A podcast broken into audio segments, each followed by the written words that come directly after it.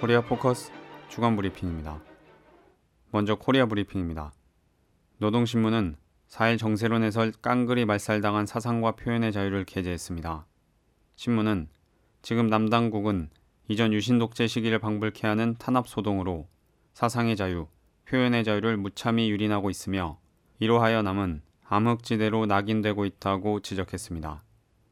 이어 유신 독재의 때가 짙게 묻어 있는 현 집권자는 청와대에 들어앉은 지 얼마 안 되어 본심을 드러내며 반역 통치의 반기를 드는 진보민주 세력을 완전히 초토화하고 보수 정권 유지를 위한 발판을 닦으려고 피눈이 되어 날뛰었다고 주장했습니다. 이어 남에서 표현의 자유를 누리는 것은 반역 통치배들과 독재 정권의 앞잡이들, 남북관계 파괴에 미쳐 날뛰는 인간 쓰레기들 뿐이라고 힐난했습니다.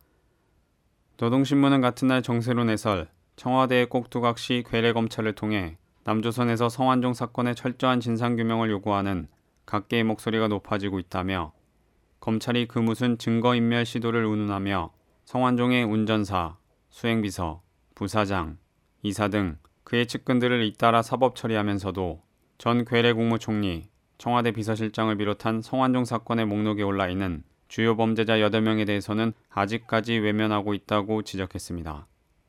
그러면서 결국 수사의 단서를 제공한 측만 잡아가두고 부패 혐의자들에 대해서는 감싸고 있는 꼴을 보이고 있다며 야당들과 사회각계에서는 검찰의 직무 태만을 용서치 않겠다. 대통령도 수사 대상에서 예외로 될 수 없다.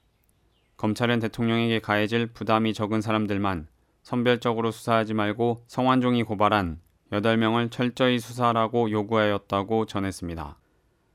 8일 조선인민군 서남전선군 사령부는 분별 없이 감행되고 있는 도발자들의 해상 침범을 예고 없는 직접 조준 타격으로 짓부셔버릴 것이다라는 제목의 비상특별 경고를 발표했습니다.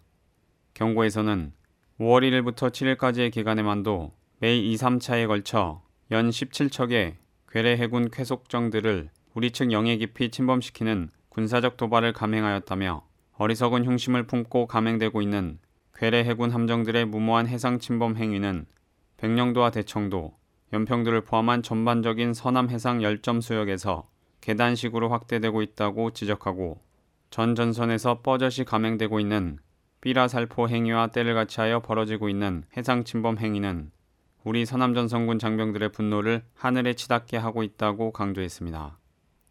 그러면서 지금 이 시각부터 첨예한 서해 열점 수역에서 아군 해상 분계선을 침범하는 괴뢰 해군 함정들에 대하여 예고 없는 직접 조준 타격이 가해질 것이다라며 직접 조준 타격에 도전에 나서는 경우 보다 강력한 2차, 3차, 그 이상의 연속적인 대응 타격이 가해질 것이라고 경고했습니다.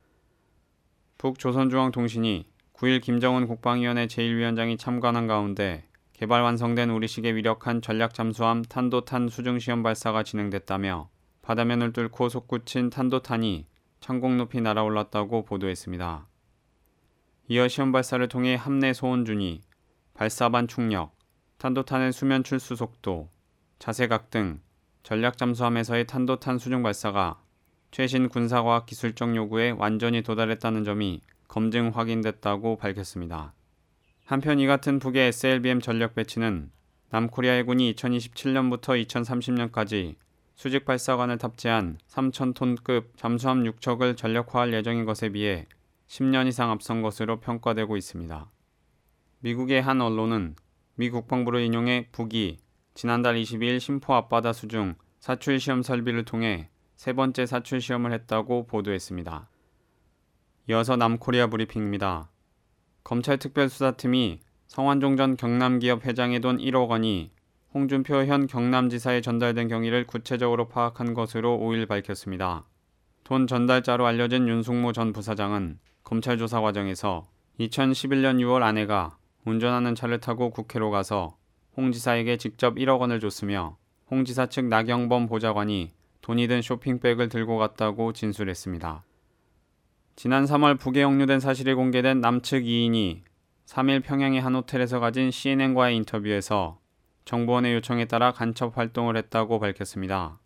김국기 씨는 중국 동북 지역에서 활동하던 61세의 선교사로 재정난을 겪던 중 북 관련 정보를 가져다 주면 돈을 주겠다는 국가정보원의 제의에 매수됐다며 국가정보원이 북을 방문하는 외국 정상들의 여행 일정이나 북의 위패 제조용 새 집회 등을 요구에 응한 대가로 9년간 50만 달러, 약 5억 4천만 원을 받았다고 말했습니다.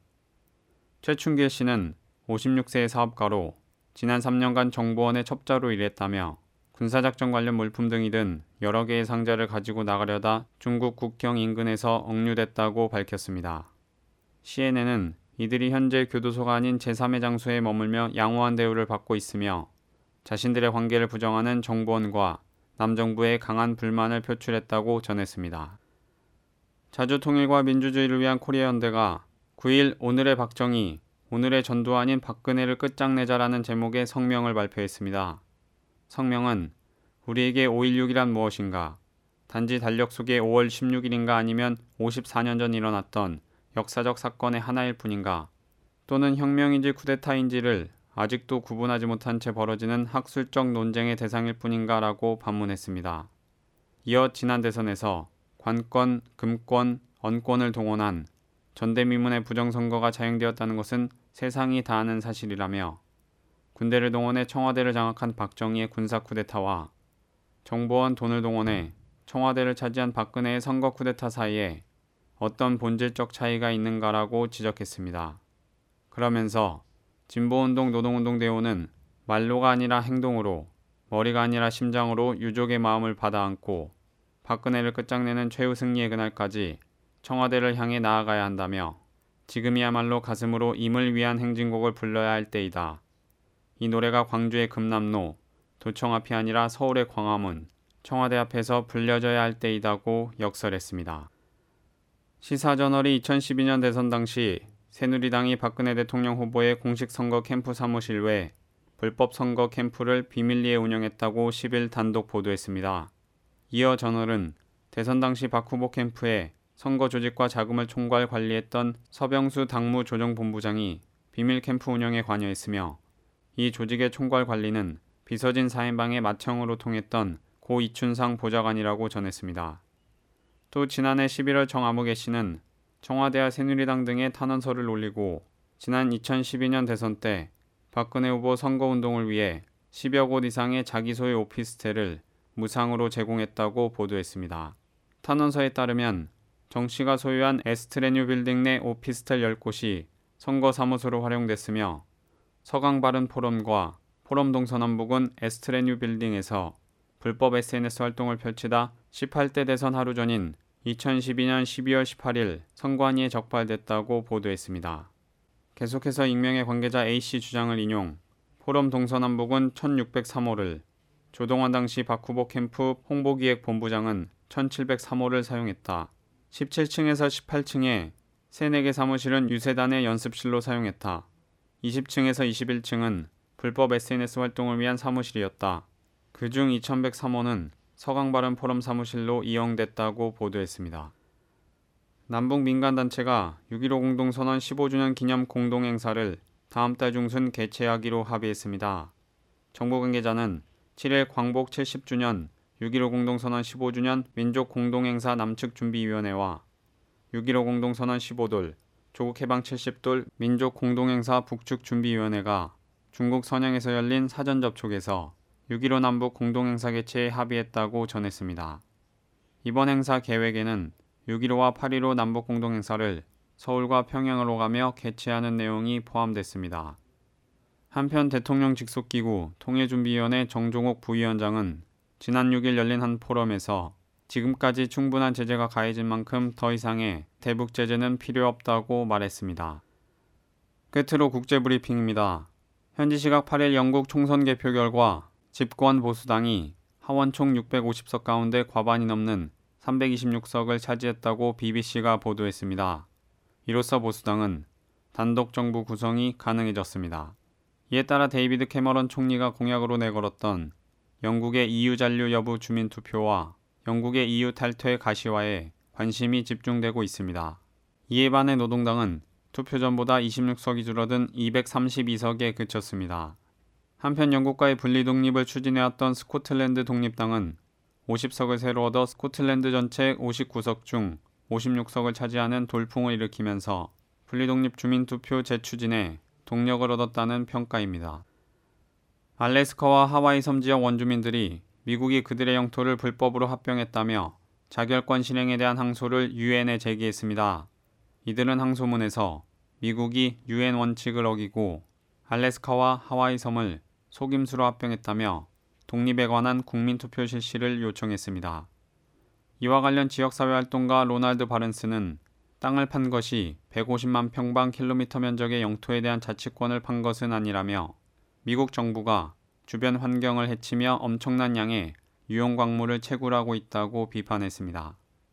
또 레옹시우 섬지역 대표는 우리는 군사 조직의 일부가 되고 싶지 않다. 우리 문화가 짓밟히고 있다고 비난 성명을 냈습니다. 러시아가 현지 시각 9일 모스크바 붉은 광장에서 제2차 세계대전 승전 70주년 군사 퍼레이드를 열었습니다. 이날 행진에는 1만 6천 명의 군대가 동원됐으며 러시아군 외에 중국, 인도, 몽골 등 2차 대전 참전 10개국 군대도 행진에 참여했습니다. 러시아는 이날 퍼레이드를 통해 빠른 속도와 뛰어난 무장 능력을 가진 것으로 알려진 T-14 아르마타와 RS-24 야르스 대륙간 탄도 미사일, 단거리 전술 미사일 이스칸데르, 첨단 방공 미사일 S-400 등을 공개했습니다. 이어 수호이 35 전투기와 핵탄두 탑재가 가능한 투폴리에프 폭격기도 공개됐습니다. 이날 행사에는 김영남 북 최고인민회의 상임위원장, 시진핑 중국 국가주석, 반기문 유엔 사무총장이 퍼레이드를 참관했으며 라울 카스트로 쿠바 국가 평의회 의장, 니콜라스 마두로 베네수엘라 대통령, 프라남 무커지 인도 대통령, 제이콥 주마 남아프리카 공화국 대통령 등이 참석했습니다. 코리아 포커스 주간 브리핑이었습니다.